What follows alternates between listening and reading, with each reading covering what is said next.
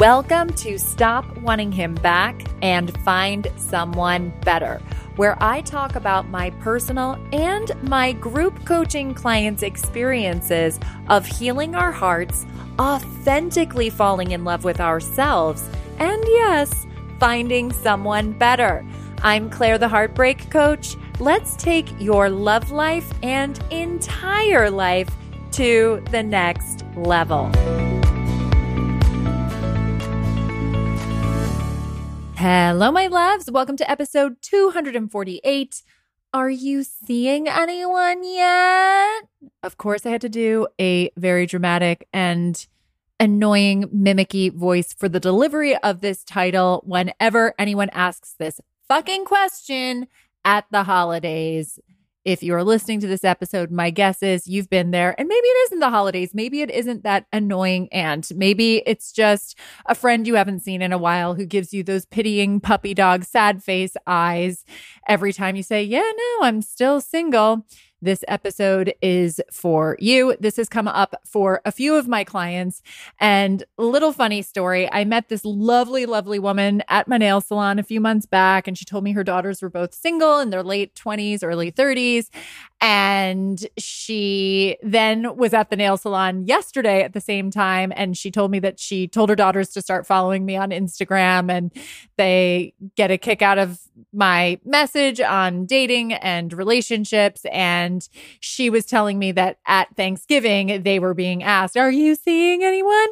And they broke out their dating apps and put them on the big screen and started showing people the ridiculousness that exists on the apps. And they just had a great laugh. And they were like, See, this is why we're still single. Now, on the one hand, I love that they did that because it's just having a good laugh and like sharing in the ridiculousness that does obviously happen on the apps. I never deny that. But on the other hand, I would keep it at a minimum. It's funny to do that once. And then after that, the only reason I want you to be on the apps is to focus on the result of finding your ideal person, not showing people how ridiculous the apps are and then saying it's the reason why you're still single, right? And, you know, obviously I didn't say that at the nail salon and maybe her daughters are listening. And again, I think it's fun and hilarious. There's a great reel that's going around and they say it's the best way to swipe is to have a party and have a group of friends and you're just like looking at the talent on the screen. And I think that that's hilarious to have a good laugh, but remember to set that intention when you are swiping, whether it's a, with a group or solo, that you're there to find your person and manage your mind and really check what you're believing and making sure you're not being so reactive as you swipe. So, like I said, a couple of people were navigating, bracing themselves for the holidays when they're back with family and dreading that question. So, the first part of this is I want to ask what is so bad about the question? And you heard me just say it in the annoying tone, right? Like, I get it, but I want you to pinpoint it. This is where the coaching comes in. This is the difference between bitching about it with your friends and, you know, coming up with a perfect answer just to stick it to them, right? And I am a fiery Irish woman, so I really like to stick it to people when they ask annoying questions. I also want to be clear here. This episode is for dealing with those who are being condescending and probing and intrusive. You know, there are good people in our lives. I'm thinking of my sister-in-law. Every Christmas I'd go back and she'd say like, uh, "What's going on? Any stories?" and genuinely asking, but like I really felt from her she didn't see it as a problem. Like she always knew I was going to find someone. At least that was the vibe that I got from her. So there are good people who genuinely care and ask and want to know because they care about you. And there are others, maybe they care about you. Maybe they're not trying to be malicious, but it's just not coming from a genuine place. And it's coming, maybe it is a genuine place, but it's coming from this place of like, and if you are single, oh, terrible. That's terrible news. Even if they don't say it, they give you that look. That's what I am addressing today. And so, what is so bad? What is the thought around the person asking you this? And then you say, No, I'm not seeing anybody. And they're just like, Oh, are they, you know, just sort of revel in the misery a little bit, you almost feel like. And again, one could argue that's all story. And so, what is so bad about that? Because I think two things tend to come up here for my clients it's nerve of them for asking, nerve of them for giving me a pitying face, right? There's that component of it. And then there's also the component of, ugh, I'm still single. I'm still fucking single for another fucking holiday, right? And again, I'm saying all this in a very dramatic way because I'm a dramatic person. I finally embraced it. so I want to look at the, ugh, here I am, single again at the holidays, and people are asking, and I'm fucking telling them I'm fucking still single again. This is where the work lies. If you were really, really good and right with your singledom, and someone asked you, Oh, are you still single? Like, please tell me no. It wouldn't be as big of a problem. This is my interpretation and take on it. You might argue differently because I do have clients who are happy single and are loving themselves. But I think it's an invitation to deepen the love of being single and the love of your finding love journey, as well as, you know, eh, deepening your patience around finding your person. And so, what does that look like? Why is it that you're so annoyed that you're still single and alone on the holidays. What is that bringing up for you? And what can you do about that? And a lot of times people say, well, I just want to have someone. I just want to have someone. If I had someone, everything would be greater. Okay, but you don't have someone. And now it's the holidays and you're extra suffering that you don't have someone. What do you want to think, feel, and do about it? And I know this isn't easy. I know it's not oh, I'll just change my thought and then I'll be so thrilled I'm single. While never denying you really do still want to find your person. But how could you be good and right with yourself so much so that when someone asks you, oh, Are you seeing anyone yet? Your feathers aren't ruffled or they're like barely ruffled. This is similar to the episode I did a couple of weeks back when I met this woman at an event. She was talking to me about being a stepmom and marrying Larry. Congratulations. I actually think she had the best of intentions. But at the very end, she said, Cheers, Claire. I'm always rooting for the underdog. And I like was genuinely thrown like, what does she even mean? Like, uh, what? Like, I'm so happy. I'm so in love with my dream man. I'm having my dream wedding. I'm so in love with his kids. Like, I don't get what she means. Like, I thought fascinating that she thinks that because I'm so good and right in the position of being his second wife and the stepmom. Like, I have no qualms about it.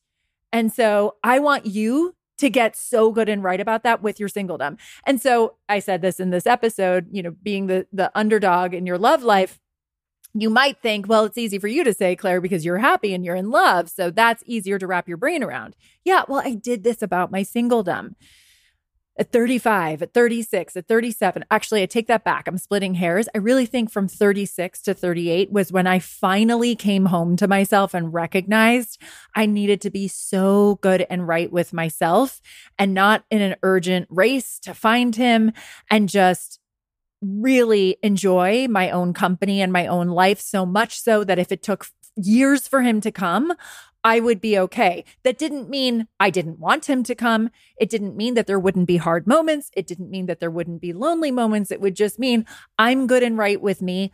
I've got me. I've created this amazing life for myself in LA. I love my beautiful apartment and I love my friends and I love my job and this business I'm running and my clients. And I love the way I take care of my physical, mental, and emotional aspects of my life, of my body.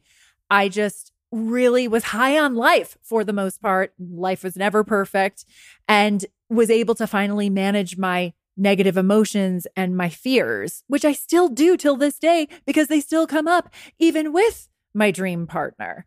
So, really and truly getting so good and right that if someone were to say, Oh, you're not seeing anyone, you know, being the single girl at the wedding, I was the single girl at so many freaking weddings. And yeah, of course I had the thought, Oh, I just wish I had my person. I wish I had an awesome date, but I didn't. So I was going to go and make the best of it. And one of my friends told me I was the MVP guest at her wedding because I just went and I went all out and I was doing splits on the dance floor and I was just having a fucking blast and connecting with people who were loved ones of the person who I loved who was getting married. Just how can I make the best of this instead of woe is me? I'm always going to be alone. What if I'm always single? It's better when there you have your person. And listen, I believe it is better when you have your person. It is better with Larry, but 2 years leading up to finding him, I decided I wasn't going to focus on how it would be better with someone. I'm going to make the best out of my life as is because that's all I have. So, that, my love, is the work. If you've been listening to this podcast for a really long time, you know that this is my jam. Fall in love with you deeply, again, without rolling over and denying any negative, sad, or lonely moments. That is the deeper work. So much so that when someone says, Are you seeing anyone? It's like, No, I'm not. And it's just that simple. No, I'm not. And then this is what I suggested to a couple of my clients. I said, you know, if the, this person who you're anticipating is going to do that pitying, oh, once you say no, why don't you say back, are you okay? And she was like, one of, one of my clients said, Oh, I don't know. Like, I think my mom would kill me, which is hilarious. And I get it. I still have thoughts like, I'm getting married next year. It's not a Catholic wedding. And I'm like, what are my parents going to say? I get still being like the kid, but also remembering that you're an adult. Okay. If your mom gets upset with you because someone's pitying you for being single and you genuinely are so good and right single, so you ask back, Are you okay?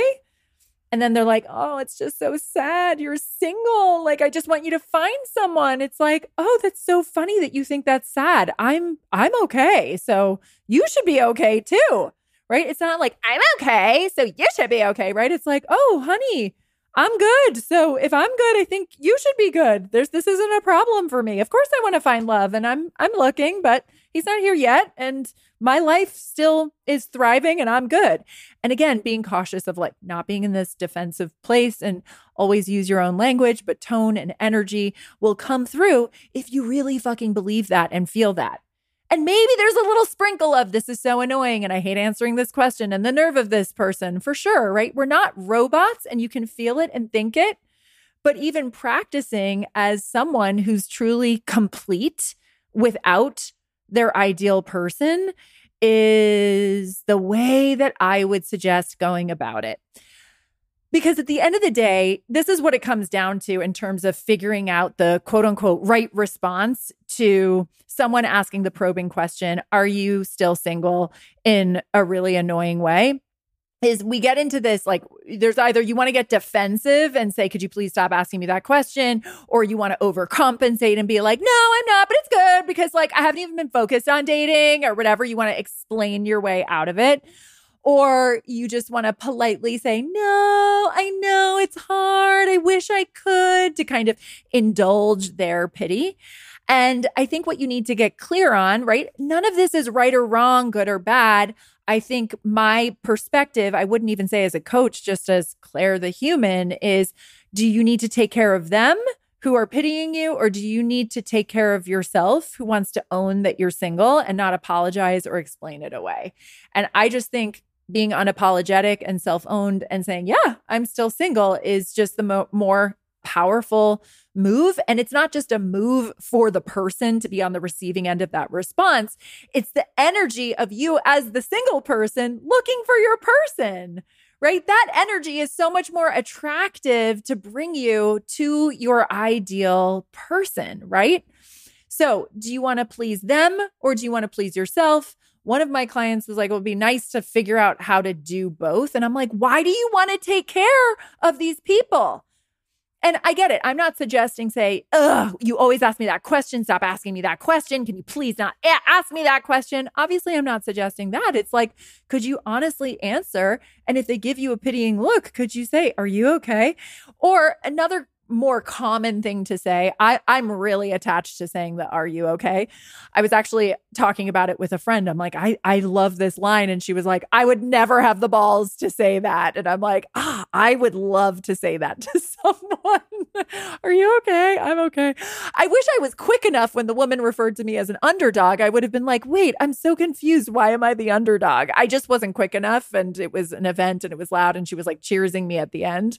But it was one of those moments that I was like, oh, I would have loved to have asked her that. But it was like so quick. And I couldn't even believe that she had said it until after the fact. But another thing that you could do, which would definitely take care of the other person and you, even though I don't think you need to take care of the other person, would be to just be like, no, and Janice. I'm I Janice was the first name that came to mind. Isn't Janice the woman who laughed on Friends, the Janice laugh, right? Anyone watch Friends? Oh my God, best show ever. R.I.P. Matthew Perry. Heartbreaking. There's my ADHD brain. Anyway, sorry if anyone's name is Janice who's listening to this, but no, Aunt Janice, you know what? I'm not seeing anyone, but when I am, you will be the first to know.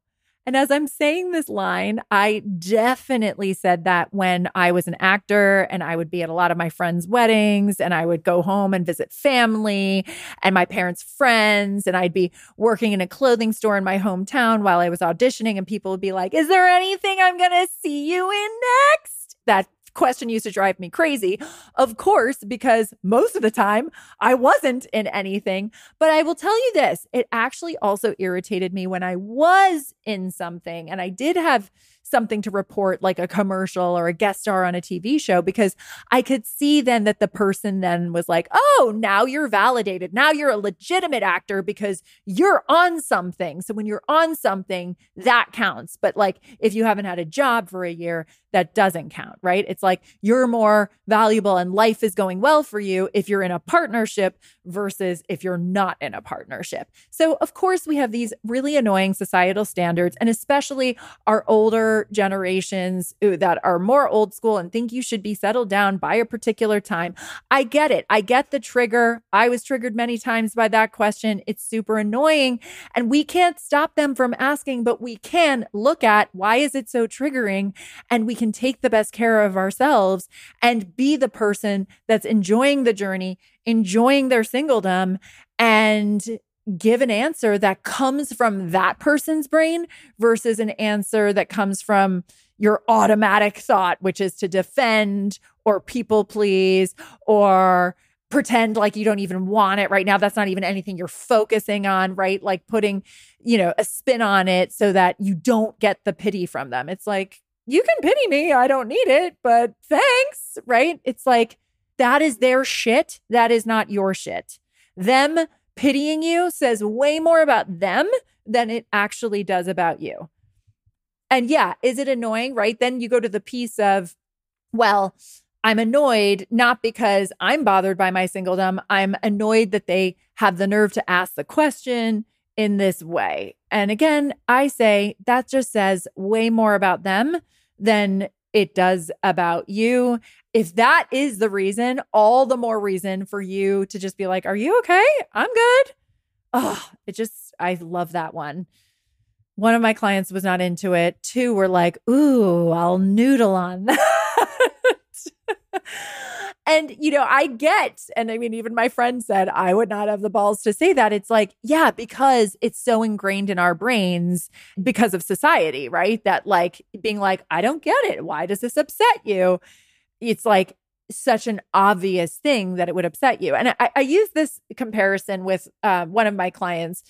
You know, Larry and I got engaged after being together for almost three and a half years. How many times people were like, Are you guys engaged? Are you going to get engaged? Do you know when you're going to get engaged? Oh my God, you're going away. Do you think he's going to propose? And I'm like, Guys, no, I know he's definitely not.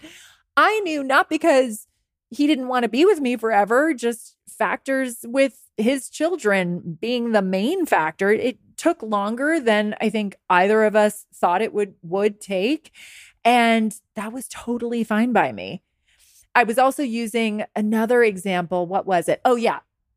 We don't technically live together full time. I've got my own apartment still, and he lives in the house. I am there 99% of the time. The kids are there 50% of the time, but I use my apartment for things like this recording the podcast, my Zoom calls, and maybe one night a week or every two weeks, I still stay at the house. I like to give him and the kids space. Do we ideally want to move into our bigger dream house? Yes. And I believe that will happen. It's not happening now. So I'm not suffering because of it. And if anyone were to say to me, like, oh, you're engaged, you've been together for four years, you don't even really officially all live together yet, oh, I'd be like, no, is that a problem for you? Like, if it's not a problem for yourself on a true guttural level, it really is so easy to say, like, I just don't understand what your problem is that we don't all live together. Or if someone was like, oh, this is another great example.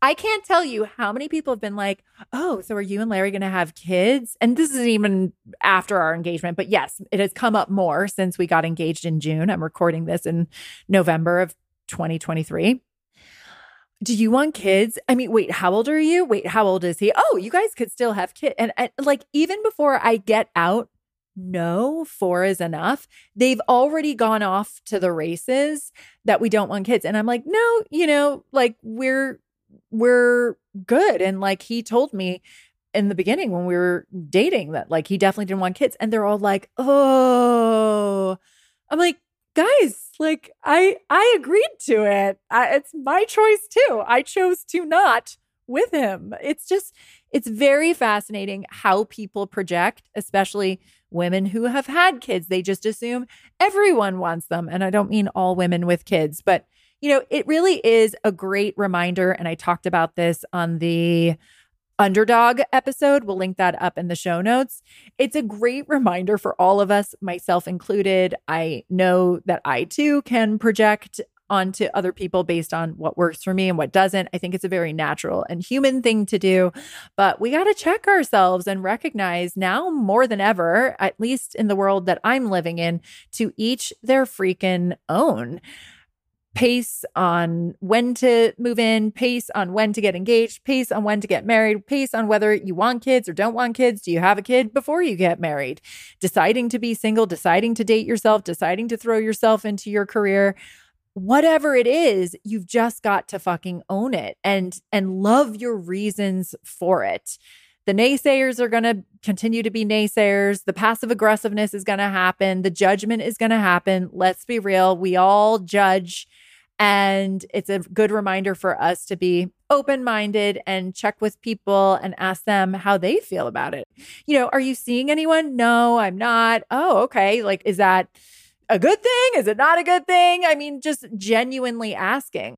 I also think just saying in advance of asking something that you wonder could be a question someone doesn't want to ask, I often say, I hope this is an annoying question, or forgive me if you don't want to answer this. No worries. I mean, I even do that as a coach, especially in the, my group coaching program. Like, don't feel like you have to answer this question. I was just curious if this is too triggering. You know, I think it's just important. But you're listening to this episode because probably you think you are that person who's very sensitive and you want others around you to be sensitive. Finally, you do also have the option, which I think is easier to do. And this is just, again, my opinion. It's easier to do with parents and with siblings versus maybe an aunt or a cousin or an uncle or a grandparent where, yeah, they're family, but you, for lack of better words, know how to behave, right? You're not going to give them the attitude that maybe you'd feel comfortable giving your sibling or your parent.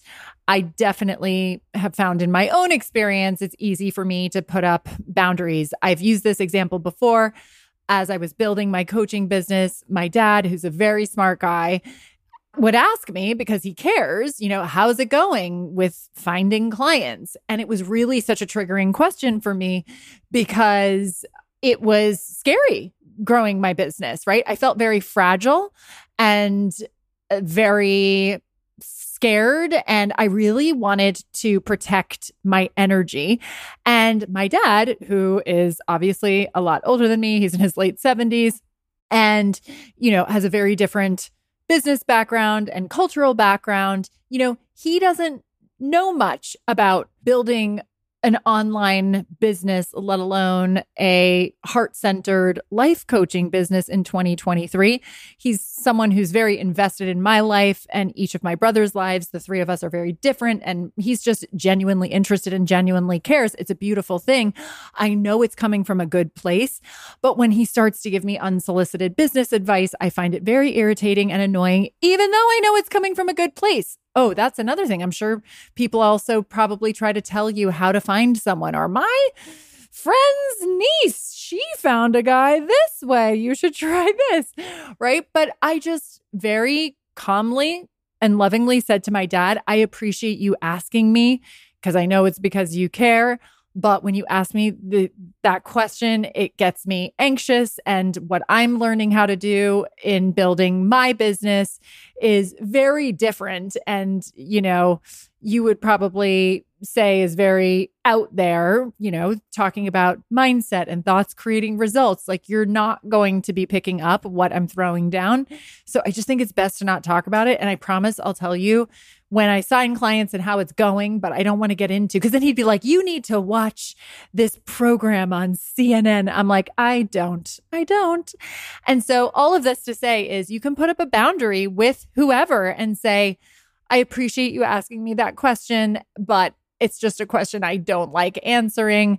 And, you know, I, I will tell you in the future if there is someone to write home about, but right now there isn't. And that is different than, well, Aunt Janice, no, I am not seeing anyone, but when I am seeing someone, you'll be the first to know. That's like a sarcastic, passive aggressive way of saying, and please don't ask me again. But you also have the option to directly ask the person to stop asking you that question. I remember this with a good friend of mine who was an actress, is an actress. And, you know, this was in my younger years, in my 20s. And I'd say, How'd your audition go? And I was an actress too. And she eventually said, I know you're asking because you're just being a kind and supportive friend, but I just don't even want to talk about my auditions after because I get in my head and I'm super anxious and I'm like, wondering if I'm going to hear, wondering if I'm going to get a call back. So then when you ask or anyone else asks how it went, it just gets me in my head. So if you don't mind, please don't ask me that question. And I just remember thinking, like, damn, that is baller. It's baller when you politely and firmly ask for what you need or what would you, you would prefer the person not to do, even if what they're doing is not malicious. And if it is malicious, you can say, Look, you keep asking me this question and I don't want to answer it. So stop asking me the question. And if you ask again, I will just ignore you or I'll hang up the phone. If it needs to be more firm, be more firm. This message is all about putting you first, taking care of you first and foremost, loving the fuck out of your singledom, loving the fuck out of your finding love journey. And I say loving the fuck out of coming up with the perfect answer coming from an aligned, self owned place about where you're at in your dating life to those, whether they are well intentioned or not well intentioned, that you are just in your groove and you are not letting these people derail your mojo. This was such a fun episode for me to do. I hope you enjoyed it as much as I loved recording it. Three ways you can work with me, but I'm recording this a couple of weeks in advance of this release date. So, one on one coaching, I only have actually, is it? It's two spots left right now. And that will all depend on our time slots because things are pretty full as we speak. We've got my group coaching program, four 90 minute calls, access to my 75 video course. It is incredible. The group has grown over the last month, and we've just got amazing people in there doing the work, walking the walk, learning so much from watching each other get coached. And of course, we have my course that same 75 video course, Stop Wanting Him Back and Find Someone Better. And that course just has so many gems of wisdom on healing your heart deepening that relationship with yourself, owning your singledom, owning your age, owning all parts of you, and then learning a very intentional way to get out there and find your person, and a step by step bonus dating guide section that I just recorded a little over a year ago. And that course comes with a bonus one on one coaching session with me. Payment plans are available. I would love to connect with you in this way or in any of those capacities. So much love, my loves. Until next time, bye. My love, are you ready to stop wanting him back and find someone better? Then head on over to clairetheheartbreakcoach.com and sign up for my one year group coaching program. I can't wait to put a stop to your broken heart and get a start on your happily ever after.